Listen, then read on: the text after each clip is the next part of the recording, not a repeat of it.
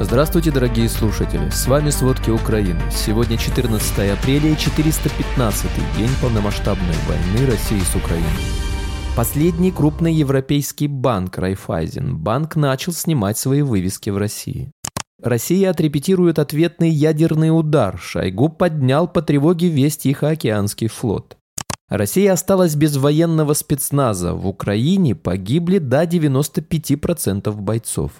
Китай согласился снабдить Россию оружием для войны в Украине и планировал замаскировать такие поставки под гражданскую продукцию. Обо всем подробнее. С каждым днем экономическая ситуация в России из-за ее военного вторжения в Украину становится только хуже. Райфайзенбанк начал снимать вывески и закрывать счета в евро. Последний крупный европейский банк Райфайзенбанк начал сворачивать свою работу в России. Создание на Калужской площади начали снимать вывеску банка, сообщил канал «Осторожно, Москва». Одновременно с этим издание «Франк Медиа» сообщило, что российские банки, проводившие платежи в евро, начали терять такую возможность. Райфайзенбанк закрыл платежи в евро крупнейшему банку Татарстана – Акбарсу. Еще до введения санкций австрийский банк закрыл переводы в евро банку Тинькову и другим банкам России. Райфайзенбанк продолжает сокращать кредиты клиентам, как и общий объем обрабатываемых операций в иностранной валюте, сообщили в банке. Райфайзенбанк уже приостановил открытие счетов новым юридическим лицам и новых валютных счетов действующим корпоративным клиентам. Причина – давления на банк Минфина США и Европейского Центробанка из-за бизнеса в России. Ранее Reuters сообщал, что в феврале Управление по контролю за иностранными активами американского Минфина начало расследование деятельности Райфайзенбанка в России и оккупированных регионов Украины и Сирии. В конечном итоге это может привести к санкциям против Райфайзен, говорили агентству два источника знакомых с ситуацией. Власти Германии потребовали от премьер-министра Армении Никола Пашиняна перекрыть параллельные импорты банковские переводы в Россию во время визита в Берлин в начале марта. По их словам, после возвращения в Ереван Пашинян пригласил к себе председателя Центробанка, членов правительства и главу Комитета государственных доходов и поручил им строго соблюдать санкции ЕС в отношении России. С этого момента армянские компании, зарабатывавшие на обходе санкций России, лишились прежних доходов. Строгий контроль был установлен установлен даже в аэропорту, чтобы пассажиры не проносили необходимые России микрочипы в багаже или аксессуарах. Также компании теперь не могут совершать банковские переводы в США и ЕС для покупки товаров. Усилен контроль и за банковскими операциями российских клиентов, сообщил 7 апреля Центробанк Армении.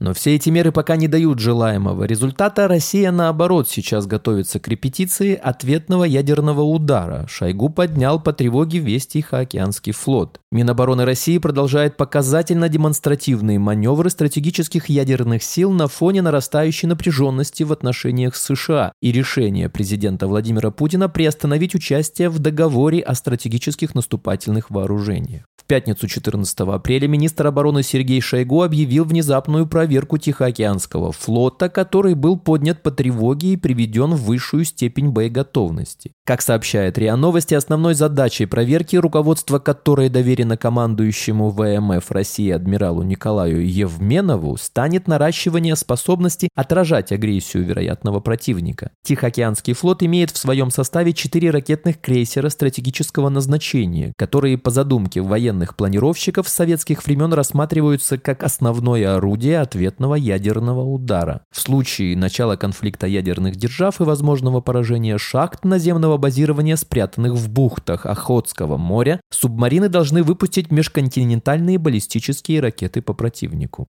Россия осталась без военного спецназа. В Украине погибли до 95% бойцов. Российские военачальники в первые месяцы после вторжения зачастую использовали бригады спецназа в качестве простых пехотинцев. В результате элитные части, на подготовку которых уходит не менее четырех лет, оказались выпотрошены, пишет Вашингтон-Пост со ссылкой на оценки американских военных и экспертов, а также спутниковые снимки, оказавшиеся среди документов из утечки Пентагона. Это лишь лишило российскую армию возможности совершить специальные операции, для которых такие подразделения предназначены. На то, чтобы фактически заново создать боеспособные части, России может понадобиться около десятилетия, свидетельствуют документы Пентагона. В них говорится, из пяти российских отдельных бригад специального назначения, вернувшихся с боевых операций в Украине в конце лета 2022 года, все кроме одной понесли значительные потери.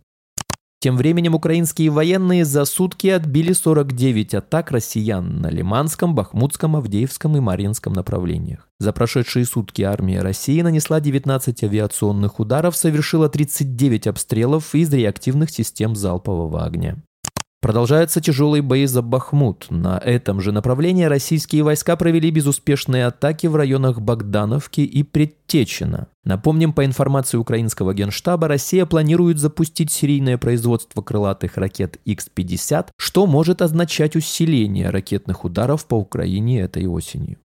Армия России сегодня не располагает ресурсами для проведения нескольких широкомасштабных наступательных операций одновременно. Об этом говорится в отчете Института изучения войны. Москва перебросила силы из района Авдеевки для усиления наступательных действий вокруг Бахмута. В то же время бригадный генерал указал, что россияне примерно с 30 марта потеряли около 4000 единиц личного состава ЧВК «Вагнер» и обычных войск в Бахмуте.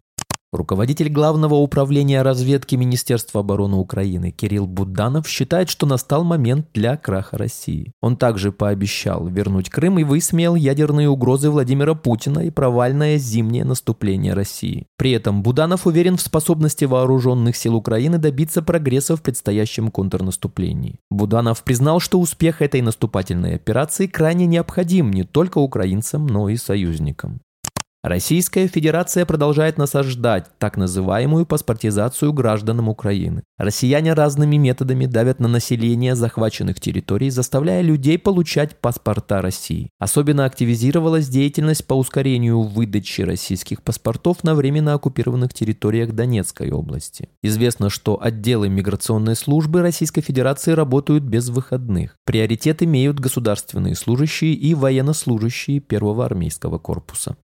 Американский журнал Time представил ежегодный список самых влиятельных людей планеты. В рейтинг попали сразу две украинки, говорится на сайте журнала. Так в список вошли супруга президента Украины Елена Зеленская, а также правозащитница и нобелевская лауреатка Александра Матвейчук. Деятельность украинок была отмечена в категории «лидеры». Более того, Елена Зеленская возглавила эту категорию. Статью о ней написала первая леди США Джилл Байден. Статью о Матвейчук, в свою очередь, написала бывший госсекретарь США Хиллари Клинтон. Напомним, что человеком 2022 года по версии журнала Time стали президент Владимир Зеленский и дух Украины.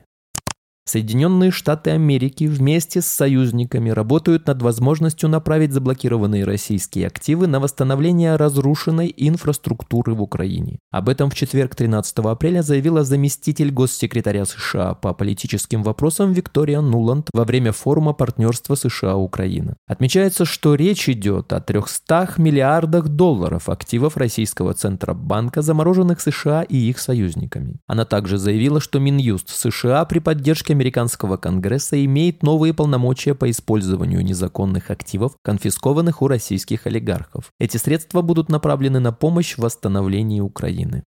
Венгрия тайно разрешила союзникам НАТО использовать свое воздушное пространство для поставок оружия Украине. Об этом, как пишет издание «Политика», говорится в слитых в сеть материалах Пентагона. В одном из документов, которые оказались в открытом доступе, подробно описывается план украинских летчиков по перевозке вертолетов из Хорватии в Украину через воздушное пространство Венгрии. Если это правда, отмечает издание, это означает не только то, что Венгрия пропускает военную помощь через свое небо, но это и противоречит сообщениям о том, что вертолеты будут переброшены по земле или самолетами через Польшу. Польша передаст Украине очередную партию истребителей МиГ-29. Об этом сообщил премьер-министр Польши Матеуш Моровецкий, пишет РАР. Он акцентировал внимание на то, что польская военная авиация, насчитывающая 48 истребителей F-16, сейчас пользуется поддержкой союзников, в том числе США, отправивших очередную партию истребителей F-22 на ротационную миссию в рамках укрепления своего восточного фланга Североатлантического альянса. По словам Моровецкого, польские военные больше не нуждаются в самолетах МиГ-29. Однако никакой дополнительной информации о количестве или времени передачи самолетов глава польского правительства не назвал. Напомним, четыре истребителя МиГ-29 уже передала Украине Польша. По словам Анджея Дуды, доставка четырех истребителей в процессе, страна также готова прислать еще шесть самолетов.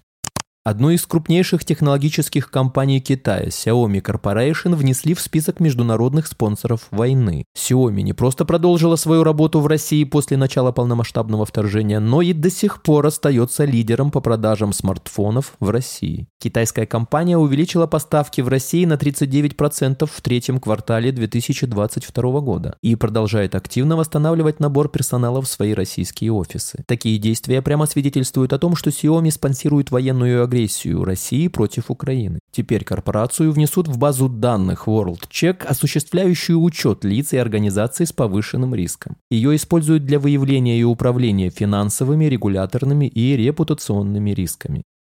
Китай согласился снабдить Россию оружием для войны в Украине и планировал замаскировать такие поставки под гражданскую продукцию. Такую информацию американские военные получили в результате перехвата переписки сотрудников службы внешней разведки России. Данные оказались в утечке секретных документов Пентагона, пишет Вашингтон-Пост. В феврале США предупредили Китай о рисках таких поставок.